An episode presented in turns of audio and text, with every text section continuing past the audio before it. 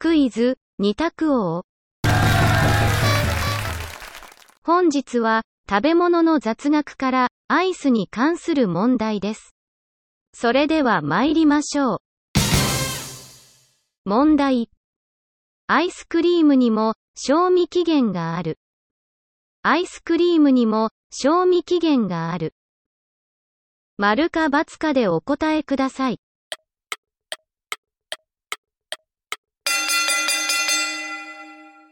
正解は、